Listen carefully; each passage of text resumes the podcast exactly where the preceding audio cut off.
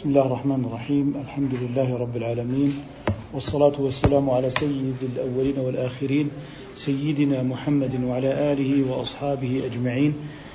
اللهم لا سهل إلا ما جعلته سهلا، وأنت إذا شئت تجعل بفضلك الحزن السهل يا أرحم الراحمين. نحن في هذا اليوم الثلاثين من شهر المحرم، أي شهر الله المحرم، لسنة إحدى وأربعين وأربعمائة وألف للهجرة المشرفة، الموافق التاسعة والعشرين من شهر أيلول لسنة تسعة عشرة وألفين للميلاد. بلغنا إلى عند قول المصنف رحمه الله تعالى: باب في الرؤيا والتثاؤب والعطس. تفضلوا شيخ خالد، بارك الله فيك. باب في الرؤيا والتثاؤب والعطاس واللعب بالنرد وغيرها والسبق بالخيل والرمي وغير ذلك. قال رسول الله صلى الله عليه وسلم: الرؤيا الحسنة من الرجل الصالح جزء من ستة وأربعين جزءا من النبوة. ومن رأى منكم ما يكره في منامه فإذا استيقظ فليدفل عن يساره ثلاثا وليقل: اللهم إني أعوذ بك من شر ما رأيت في منامي، أن يضرني في ديني ودنياي. ومن تثاءب فليضع يده على فيه، ومن عطس فليقل: الحمد لله. وعلى من سمعه يحمد الله أن يقول له: يرحمك الله. ويرد العاطس عليه: يغفر الله لنا ولكم، أو يقول: يهديكم الله ويصلح بالكم. ولا يجوز اللعب بالنرد ولا بالشطرنج، ولا بأس أن يسلم على من يلعب بها، ويكره الجلوس إلى من يلعب بها والنظر إليهم. جزاك الله خيرا وبارك الله فيكم. في قوله: باب في الرؤيا، والرؤيا بالألف من من رأى الحلمية، بمعنى الحلم، أنه الإنسان يحلم.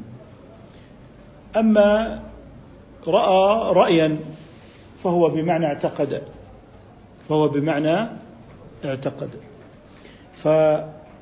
فيتكلم هنا عن هذه الرؤيا التي يراها يراها النائم، التي هي بالألف. قال: والتثاؤب، أي ما يفعله من تثاءب. ماذا يفعل من تثاءب؟ والعطاس بمعنى الشيء المعروف. وماذا على من سمع العاطس أن يقول. واللعب بالنرد، سيتكلم عن أحكام اللعب بالنرد وغيرها كالشطرنج. والسبق بالخيل، وهي المسابقات والألعاب الرياضية، والرمي وغير ذلك. بدأ بقول النبي صلى الله عليه وسلم: قال رسول الله صلى الله عليه وسلم: الرؤيا الحسنة، أي التي هي صادقة، من الرجل الصالح. الرجل الصالح هو من يفعل الأوامر ومن يجتنب النواهي. ولا مفهوم للرجل، فالمرأة كذلك. فإذا قال الرجل الصالح فلا ينفي المرأة، بل المرأة كذلك. جزء من ستة وأربعين جزءا، لا يعني ذلك أن كل ما يراه الصالح هو منامات صادقة، فلا يمنع أن يرى الرجل الصالح أضغاث أحلام، وهي الأحلام المخلطة.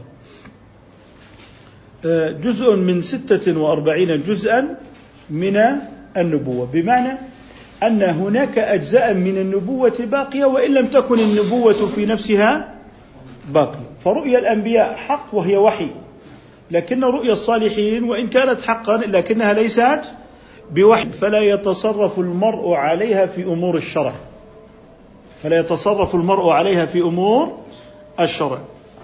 لذلك أمور الشرع يتبع فيها البينة والدليل الشرعي، ولا يتبع فيها المنامات. إذن هذا المنام وإن كان جزءا من النبوة إلا أنه ليس نبوة، فهو من حيث هو مختلف، فلا يجوز العمل عليه مع مخالفته الشرع، فالعبرة بالشرع لا بالمنام. وذكر أن رجلا رأى النبي صلى الله عليه وسلم في منام يدله على ركاز ودفن، فأصبح ذلك الرجل وكلم الشيخ بأنني رأيت النبي صلى الله عليه وسلم في المنام يدلني على مكان كذا وكذا وفيه ركاز دفن جاهلي، وقال لي: لا تخرج خمسه. فلما بحثوا عن الموضع الذي رآه في المنام وإذا بالركاز موجود. وهناك دليل من الحس والمادة قائم على صحة المنام وصدقه، ولكنه قال له لا تخرج خمسه، فقال له الفقيه أظنه القرافي وأخرج خمسه. فلا يعني أن رؤياك صادقة من حيث الحس وقام الدليل عليها أنك تخالف الشرع، وعليك أن تتبع الشرع فتخرج الخمس.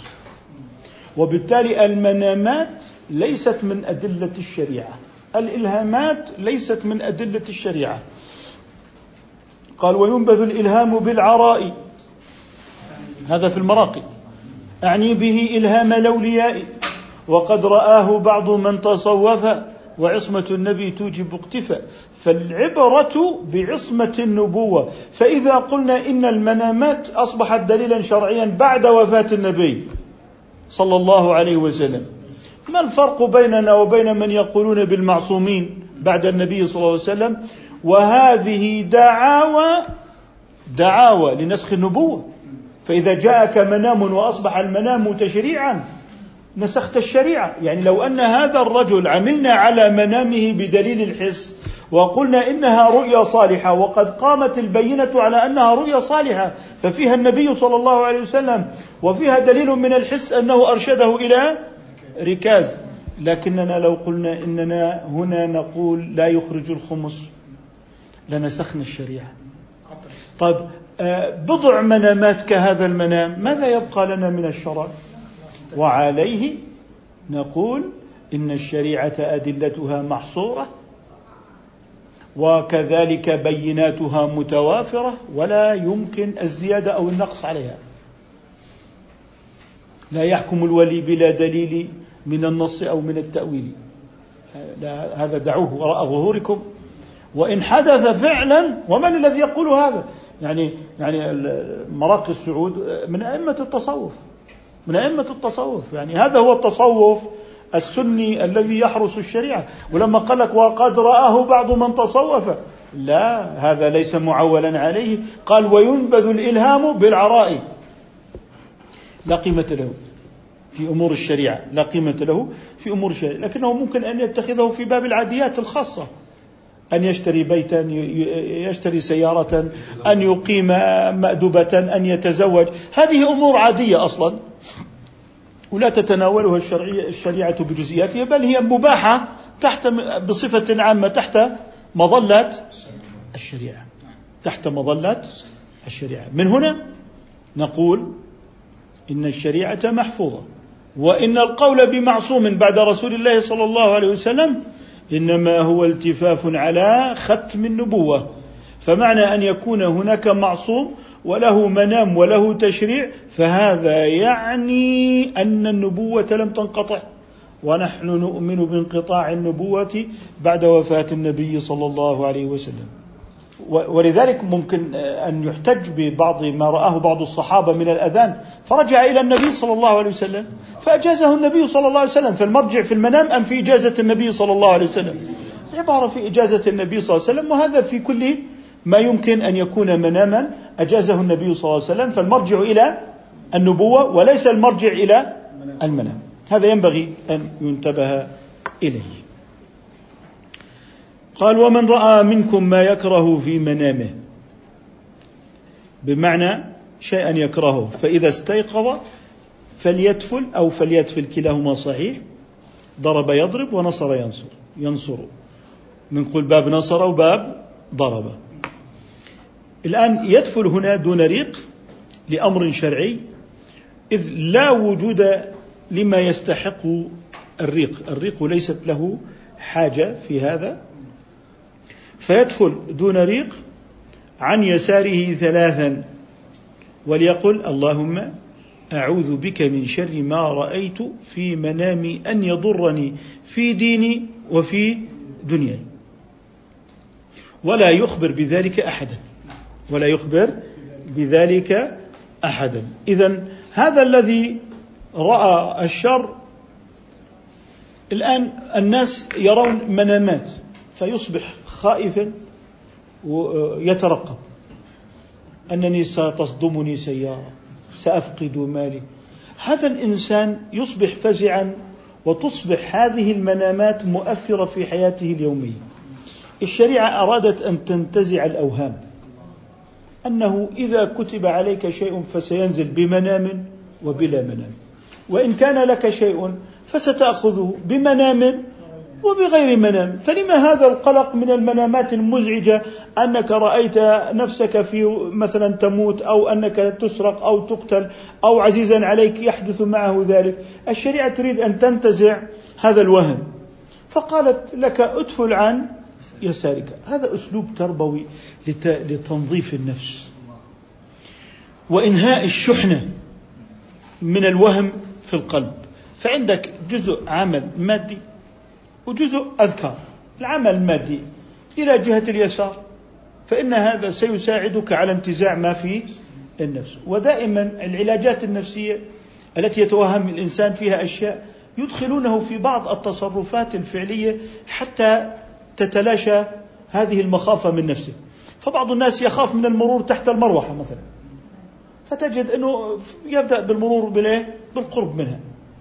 يخاف من المصعد، أنه المصعد لن يصعد بك، ادخل واخرج دون أن تصعد.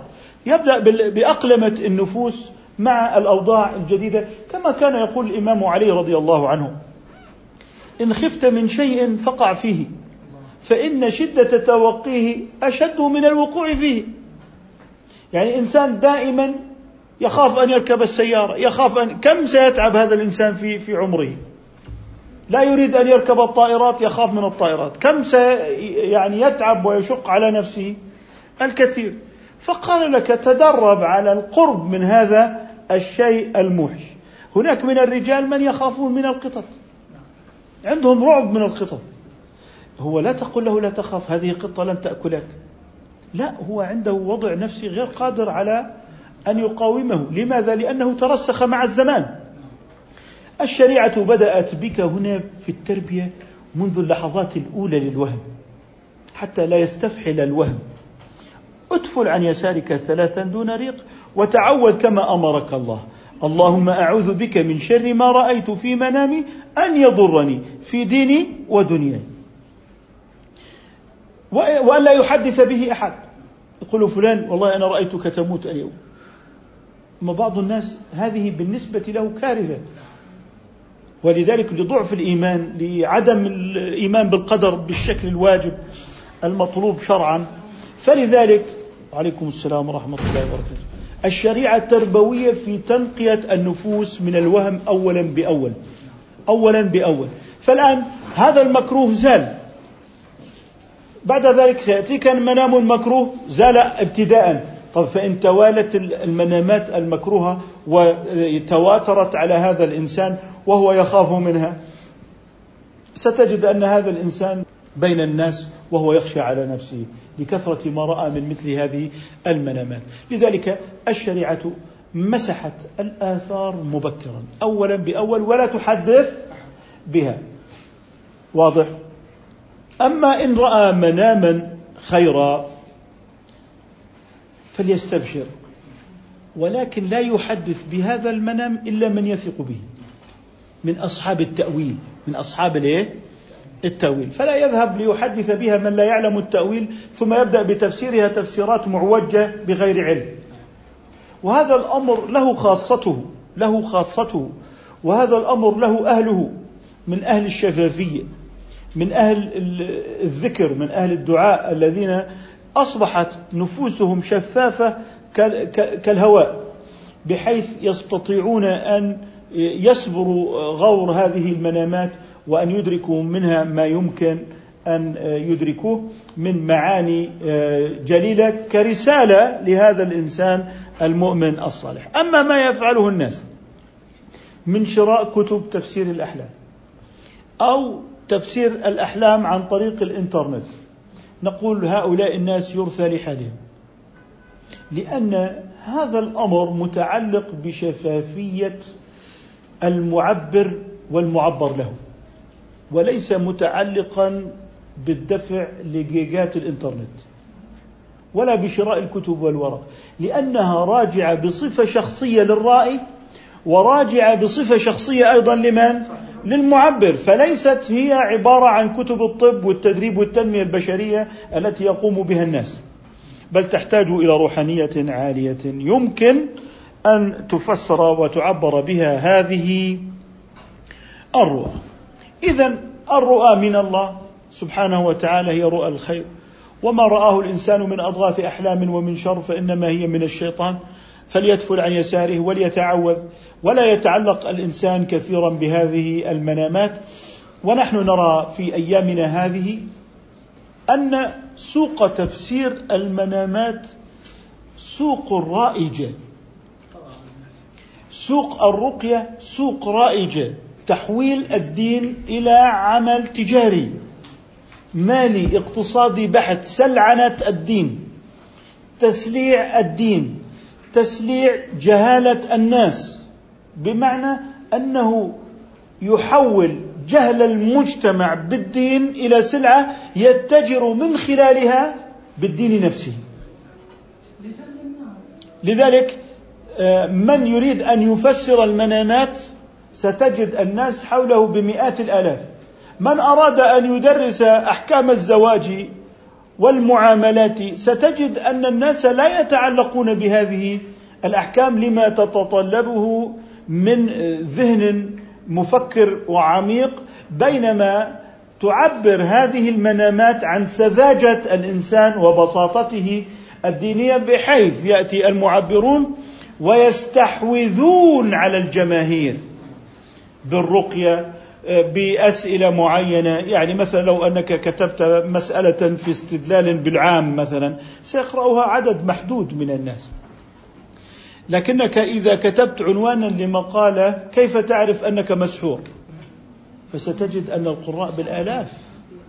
لماذا؟ لأنهم معطوبون، ناس مرضى، ناس ما أصبحوا مجردين من الإرادة، خوار في النفوس، يعتمد على منام من هنا، على حسد من هناك، على فلان قال هكذا هنا، فتجد أن الحياة اليومية للمسلمين صارت تميل إلى الخرافة. لماذا أخفقت الشركة؟ فلان حسدني. لماذا حصل كذا وكذا؟ فلان وفلان وفلان. إذن ماذا نفعل نحن الآن؟ نحن نروج للخرافة. لماذا هذا الزوج طلق؟ لماذا هذا هذه الزوجة تركت زوجها؟ عمل، هذا سحر وهذا عمل.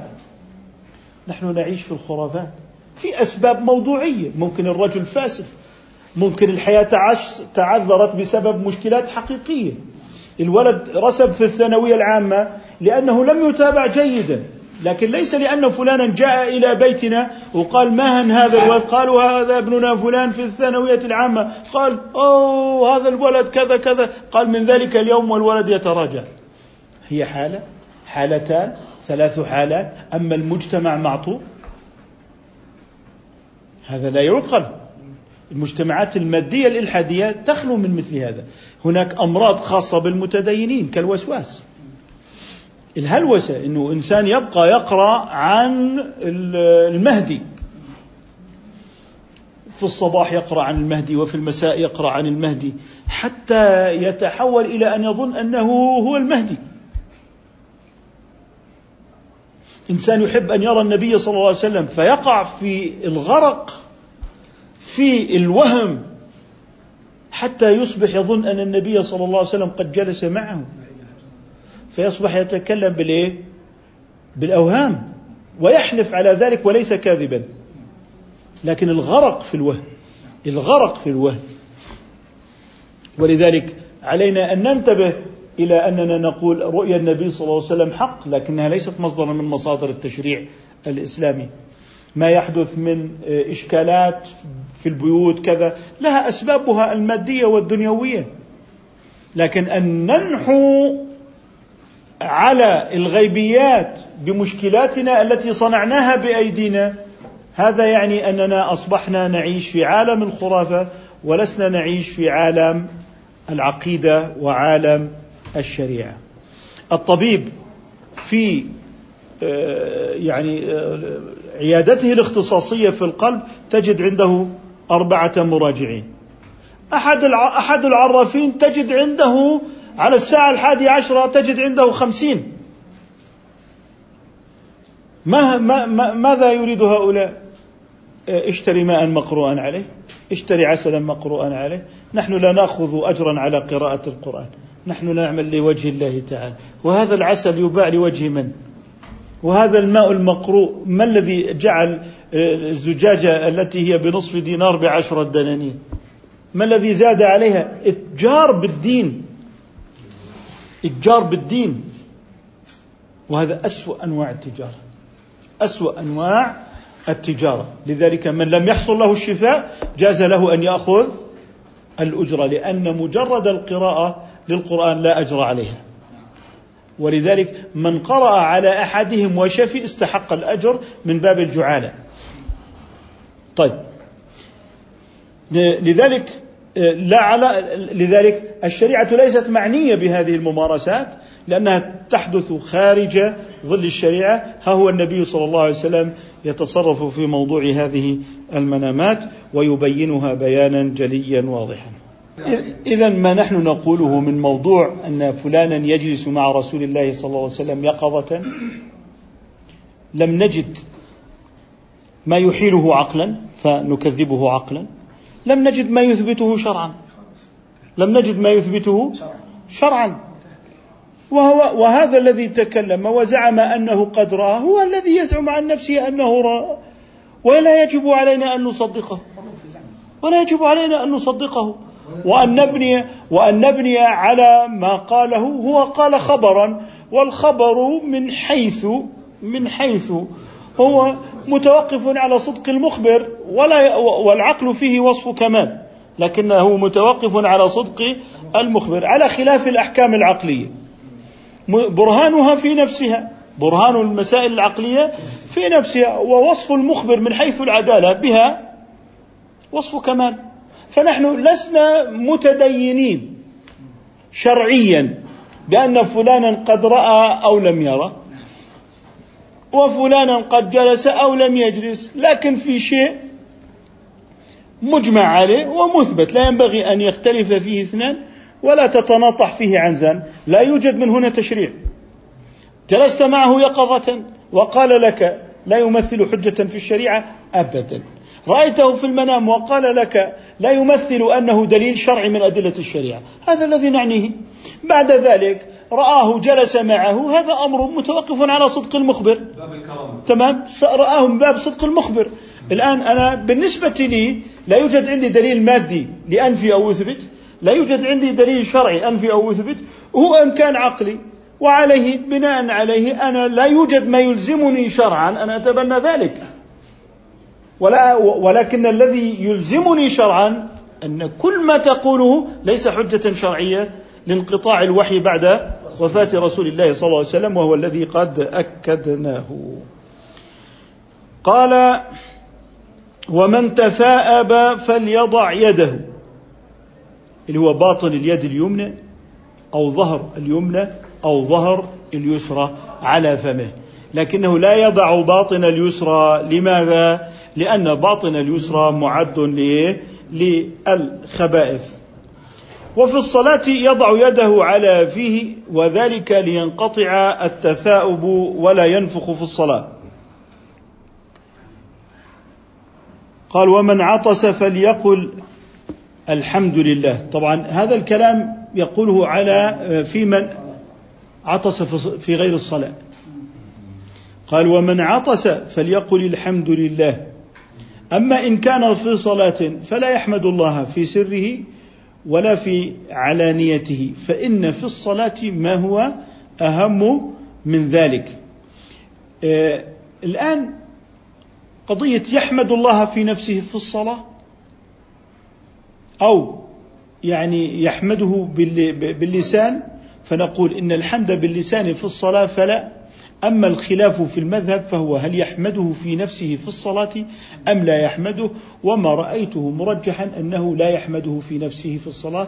لماذا؟ وذلك لأن في أمر الصلاة ما هو أعظم، وهو الامتثال فيها والصلاة كما يعني أمر. الآن إحنا قلنا إن الأدعية أثناء القراءة في الصلاة يعني مكروهة، ليس لأن الدعاء في نفسه مكروه، بل لمقام القراءة، فمقام القراءة أولى من مقام الدعاء، وهذا باتفاق. قال فليقل الحمد لله، وهذا من باب الاستحباب، وهذا من باب الاستحباب، فيقل هذا ويسمع من بقربه، يعني لا تقولها سرا وكأنك تخفي شيئا، بل أعلن قولك الحمد لله ليسمعك الناس، فإذا سمعوك شمتوك. ثم من سمعه فإنه يقول يرحمك الله. طيب أنت بعيد ما سمعت هذا العاطس يقول الحمد لله، لكنك سمعت الناس يشمتونه فتشمت كما شمت الناس، فتقول له يرحمك الله، يرحمك الله. في موضوع الحمد لله عز وجل في العطاس قيل يزيد, يزيد الحمد لله رب العالمين، وهذه زيادة ابن مسعود. وعلى كل حال وهذه زيادة ابن عمر، يقول الحمد لله رب العالمين على كل حال حمدا كثيرا طيبا مباركا فيه، حمدا كثيرا طيبا مباركا فيه، أي من حيث المباركة فيه أي يعود عليك بصلاح الحال، يعود عليك بصلاح الحال. إذن التتم الحمد لله رب العالمين على كل حال حمدا كثيرا طيبا مباركا فيه. إذن وقلنا إن من سمع أيضا، من سمع الحمد لله فإنه أيضا يشمت العاطس. فإن لم يقل العاطس الحمد لله أو قال كلاما غير الحمد لله، كان يقول الملك لله، يقول يا حق. عندنا مثلا بعض كبار السن لما يعطس يقول إيه يا حق. لا، إحنا لا بد أنها ترتبط بالحمد لله، ترتبط بالإيه الحمد لله، فلا بد من الحمد لله. أما حكم التشميت فهل هو فرض عين أم فرض كفاية؟ المعتمد هو فرض كفاية على المعتمد. وما قيل من تشميت العاطس وفرض العين فيه، وهو ما أخرجه البخاري عن أبي هريرة رضي الله عنه عن النبي صلى الله عليه وسلم: إن الله يحب العطاس ويكره التثاؤب، فإذا عطس أحدكم وحمد الله، لاحظ قول عطس وإذا حمد الله أيضا أيضا كان حقا على كل من سمعه أن يقول له يرحمك الله، وهذا دليل القول بفرضية العين. وأما التثاؤب فإنما هو من الشيطان، فإذا تثاءب أحدكم فليرده ما استطاع، فليرده يعني يمنع التثاؤب، فليرده ما استطاع، فإن أحدكم إذا تثاءب ضحك منه الشيطان، ضحك منه الشيطان. إذن فليكظم التثاؤب ما استطاع، فهو خمول وكسل، فليكظمه ما استطاع. قال ويرد العاطس عليه، اللي هو على من؟ على من قال يرحمك الله: يغفر الله لنا ولكم، أو يقول يهديكم الله ويصلح بالكم. فإن قال من قال أثناء الصلاة للعاطس يرحمك الله، فإن المصلي الذي قال يرحمك الله بطلت صلاته، بطلت صلاته. في قوله يقول له يرحمك الله، هذا إذا كان العاطس مسلما، إذا كان العاطس مسلما، سواء كان العاطس رجلا أو امرأة أجنبية أو متجالة، إلا خشية الفتنة، إلا خشية الفتنة. فإن عطس الكافر قال المسلم له هداك الله، إن عطس الكافر قال له المسلم هداك الله. فإذا على فرض أن الكتابي أو الكافر قال للمسلم يرحمك الله، فلا نقول له يغفر الله لنا ولكم، هذه ليست له ليست له أو يقول يهديكم الله، فلو قال له يهديكم الله فعندئذ دعاء المسلم للكافر بالهداية من أدعية الشرع المأثورة، فله ذلك فله ذلك ثم انتقل إلى قوله ولا يجوز اللعب بالنرد، ولا يجوز اللعب بالنرد لما جاء عن أبي موسى الأشعري من لعب بالنرد فقد عصى الله ورسوله، وهذا من الأحاديث المخرجة في الموطأ. والنرد هو اللعب بالزهر أو ما يسمى بالطاولة أو ما يسمى بالطاولة وهؤلاء الذين يلعبون هذه اللعبة يسلم عليهم في غير حالة اللعب، يسلم عليهم في غير حالة اللعب، وإنما يمنع من السلام على كل من هو متلبس أثناء السلام بالحرام، متلبس بالحرام يمنع من السلام عليه. والنرد كما قلنا هي إيه الطاولة، وهي مكعبات ملونة يلعب بها. الآن قال ولا بالشطرنج، ولا بالشطرنج. بعضهم يترخص في الشطرنج، ولكن المالكية يرون أن الشطرنج أولى بالتحريم من النرد. لماذا؟ لأنه مشغل أكثر، لأنه مشغل. أنت تقول لي فيه رياضة فكرية، نقول لك لا تشجع على الرياضيات ولا تقوي مهارة العقليات، إنما هي مشغلة بما لا يفيد. يعني تقول هي رياضة عقلية، أقول لك ماذا تستثمر في من هذه في العلوم؟ بعضهم يترخص بالشطرنج، يظن أن هذا اللعب بالشطرنج هو مما يقوي العقل. نقول له هل يتقوى بالرياضيات؟ هل يتقوى بالواجب العقلي؟ بالمستحيل العقلي؟ بالممكنات العقلية؟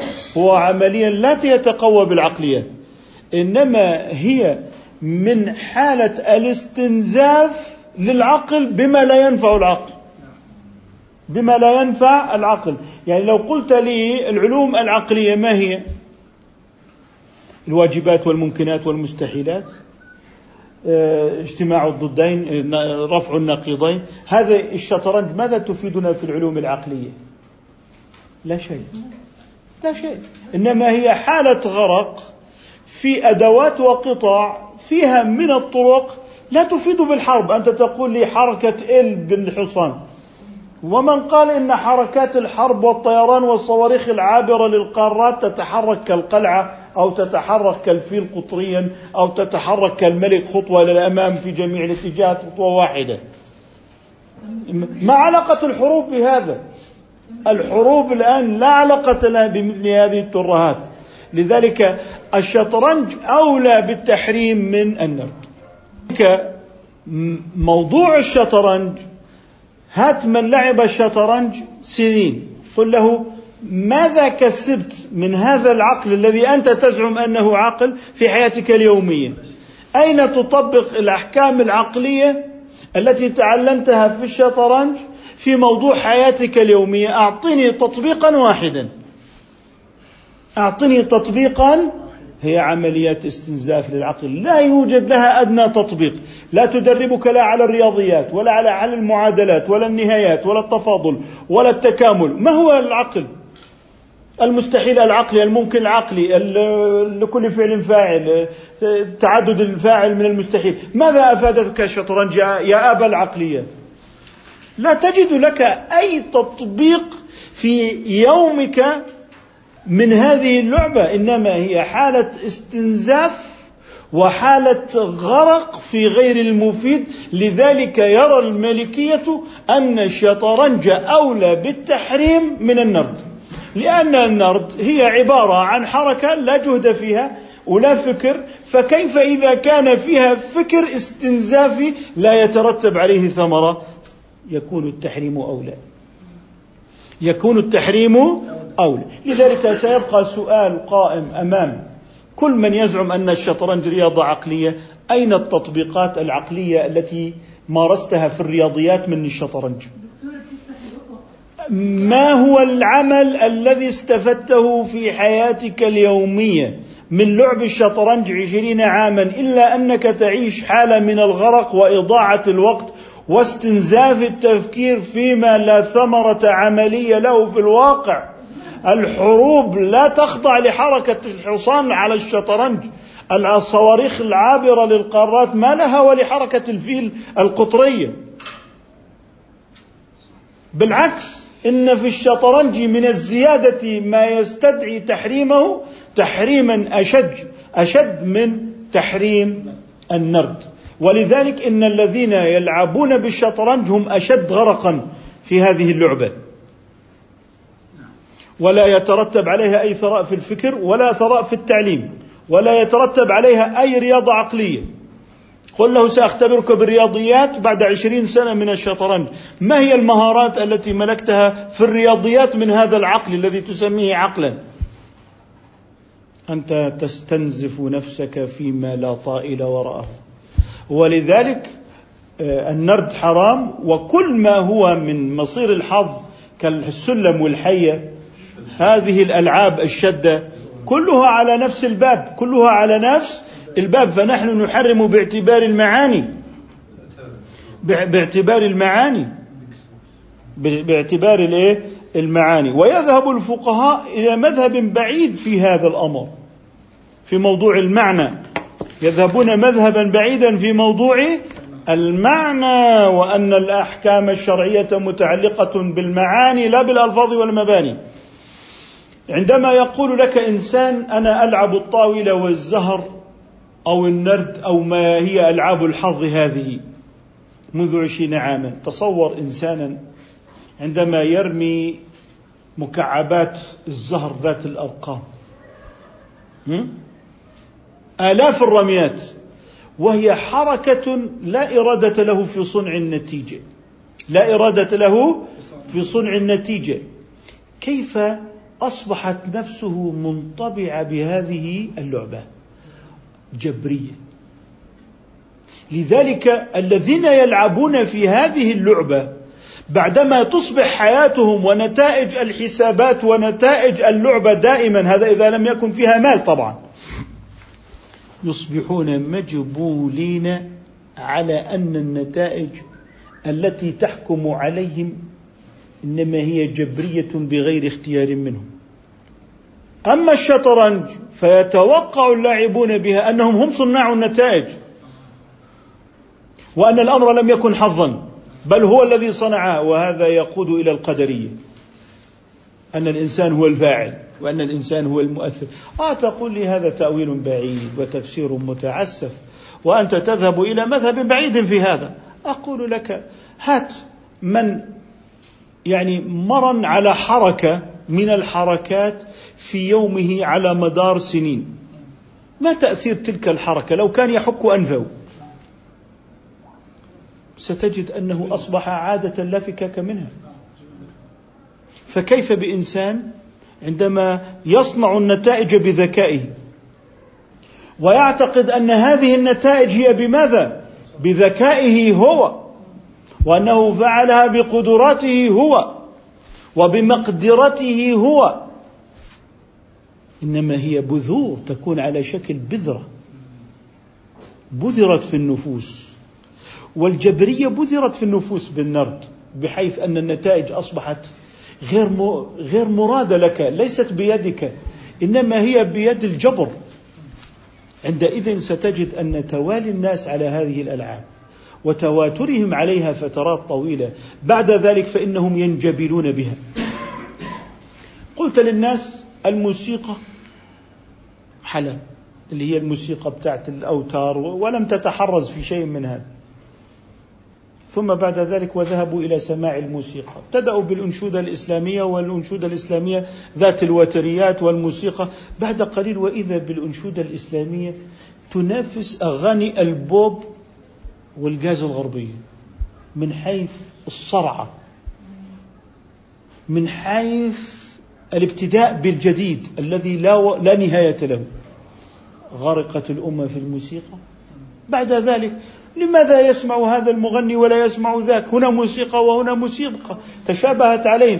بعد ذلك وإذا جماهير المطربين بالملايين، ثم تبكي وتقول أين الناس؟ لو جاء مطرب إلى البلد لاستقبله آلاف، بينما لو جاء عالم لم يستقبله إلا قليل. أنت الذي صنعت ذلك؟ من الذي أرسلهم للموسيقى؟ من الذي أرسلهم إلى هذا وتعاطوا هذا ومرنوا عليه؟ لكنك لا تستطيع أن تقول له فقط قليل من الموسيقى، كأنك تقول قليل من الخمر. ثم تورط بعد ذلك، لكنك أنت فتحت له باب الطريق. والشريعة حرصت على إغلاق أبواب الموسيقى لأنها تعزف على اللهو وتجعل من الإنسان ألهى من القرود، ألهى من القرود. انظر، تركب السيارات الموسيقى، أزمة سير خانقة موسيقى، مصائب واقعة موسيقى، المصائب نازلة موسيقى، المشكلات قائمة موسيقى في كل مكان. هل هذا طرب؟ أم تحولنا إلى حالة جديدة هي حالة غفلة تامة، حتى الإنسان ما عاد يشعر بمشكلاته الحقيقية؟ هذا ليس طربا، لا يكون الطرب حتى بهذه الطريقة. لكن الناس هاجت وماجت، خصوصا ما في الموسيقى من أنغام وما إلى ذلك. لذلك كانت الشريعة محررة للإنسان من الانسياق وراء مثل هذه الألاعيب. سنأتيها. ولا بأس أن يسلم على من يلعب بها، اللي هي النرد والشطرنج، ويكره الجلوس إلى من يلعب بها والنظر إليه. وهنا الكراهة كراهة تحريم، لا تجلس على الطاولة التي يلعب فيها بهذا النرد أو بهذا الشطرنج، حتى لا ينسب إلى هؤلاء حتى لا ينسب إلى هؤلاء. أما إذا كان في النرد والشطرنج قمارا فهو يعني حرام، قمار فهو حرام. نعم، فيصبح تحريم مجمع عليه للقمار. طيب، لماذا قلنا بحرمة الجلوس إليهم؟ اللي هو حتى لا يكون منهم وحتى لا ينشغل بها فيكون ذريعة إلى الوقوع في هذه المهلكة. موضوع ألعاب الأتاري الكهربائية الإلكترونية، هناك من الدول أصبحت ما تحارب هذه الألعاب لما لها من خطر على أعصاب الإنسان. وإذا رأيت خطر الشطرنج من حيث الغرق فيه ستجد أن هذه الألعاب الإلكترونية أولى بالمنع من الشطرنج. صحيح فيها مهارة وفيها ذكاء، لكنها غرق بما لا يفيد. هات إنسان لعب لعبة السيارات إلكترونيا أربعين عاما، قل له سوق هذه السيارة. ما علاقة لهذا بالتدريب على السيارات؟ ما علاقة هذا بقيادة الطائرات؟ يعني أنت تريد أن توهمني عندما تكون الحرب بالطائرات أن هذا الذي يلعب عشر سنين بالطائرات هذا أصبح طيارا؟ أم أنهم قد سولت لهم أنفسهم أمرا؟ لذلك الغرق في هذه الألعاب. بل إن من الدول من تحاول أن تمنع، الأطباء يحذرون وخصوصا الأطفال. ليس الأمر متعلقا بالخطر على الأعصاب والجهاز العصبي، بل أيضا على الأعضاء من الأصابع والرقبة والعيون. ولذلك سنقول بناء على هذا الضرر إنها يحرم شراؤها والإتجار بها، لأن منفعتها غير معتبرة شرعا، منفعتها غير معتبرة شرعا، وبالتالي هي بيعها أو استئجارها من أكل أموال الناس بالباطل. لذلك لا يوجد في هذا من المهارات، وما سنأتي إليه من أنواع الرياضات فيما بعد إن شاء الله تعالى له حكمه المختلف. نكتفي بهذا القدر إن شاء الله تعالى. سبحانك اللهم وبحمدك، نشهد أن لا إله إلا أنت، نستغفرك ونتوب إليك.